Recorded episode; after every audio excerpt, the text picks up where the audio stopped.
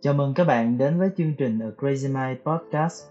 Nội dung được biên tập từ cuộc thi Viết để trưởng thành do A Crazy Mind tổ chức. Chúc các bạn có những giây phút tĩnh lặng.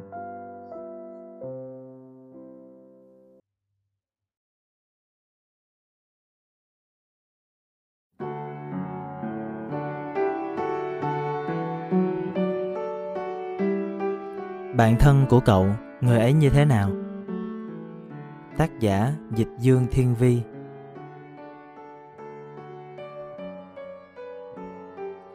Có người nói bạn thân của họ không ngại đường xa mưa gió, không sợ muộn học, chỉ để đợi và đưa họ đi học. Có người lại nói đó là đứa nhây, lầy nhất hệ mặt trời, làm đủ trò để khiến họ vui, nhưng nhiều khi cũng quá lố khiến họ phát bực. Có người lại nói đó là đứa đáng tin cậy nhất, nhưng cũng là đứa nói cho nó đồng nghĩa với việc nói cho cả thế giới biết. Có người nói họ xin ba mẹ đi chơi thì không cho, nhưng chỉ cần nói đi với người ấy thì ba mẹ liền chấp nhận.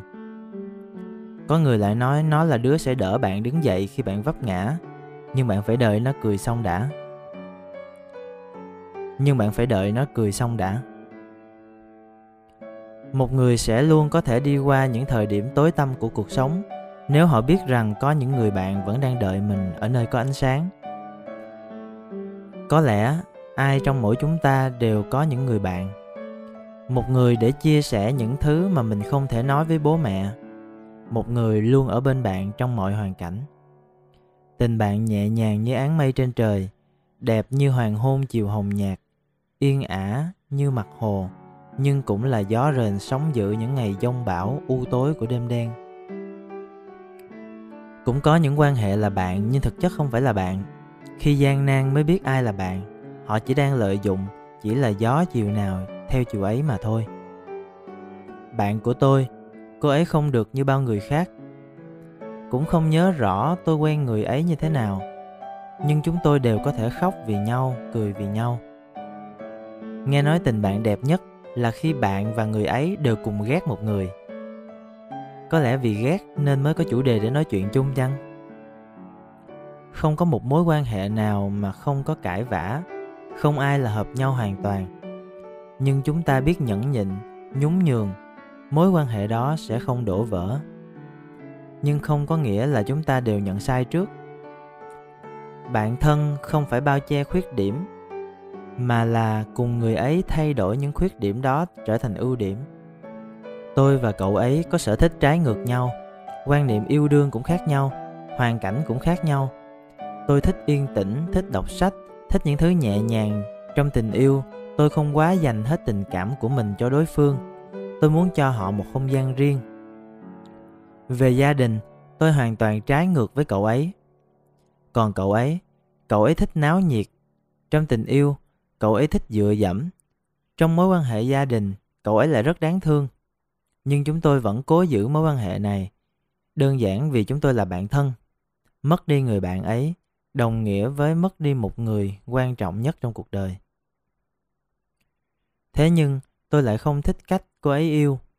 Cô ấy cần tình yêu, cần người yêu, cần có một bạn nam bên cạnh. Tôi thì ngược lại.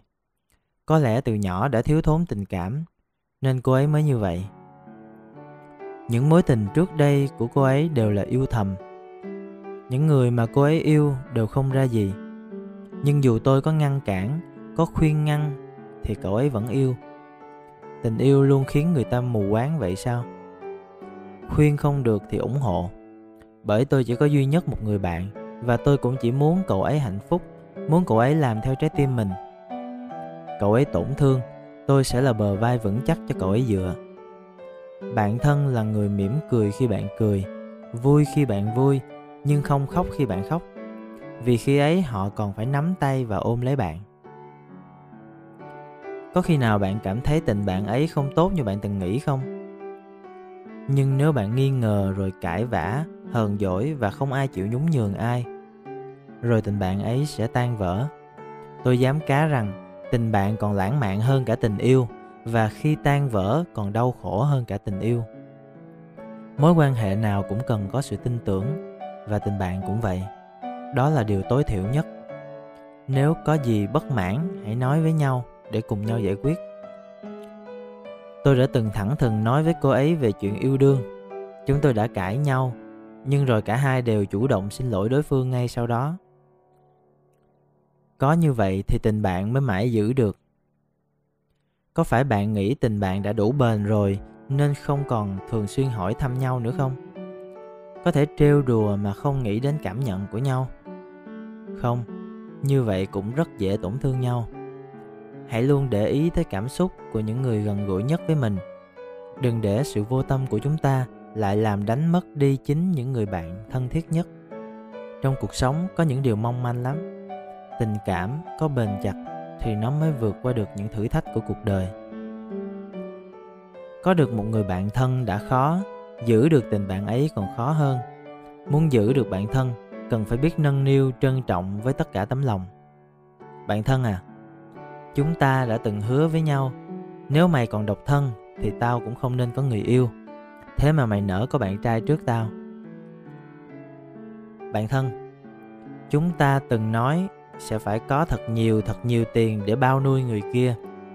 Chúng ta sẽ đi du lịch khắp đất nước, đi qua những nơi đẹp nhất chụp tấm hình để nhớ, sẽ tự mua một căn nhà để cả hai cùng sống Chúng ta từng hứa sẽ cùng nhau đi thử váy cưới sẽ là mẹ của con người kia.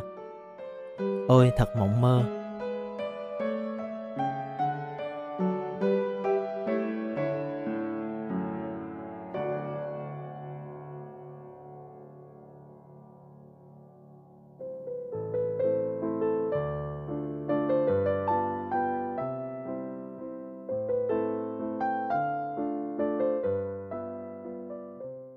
Cảm ơn bạn đã lắng nghe đến giây phút cuối cùng.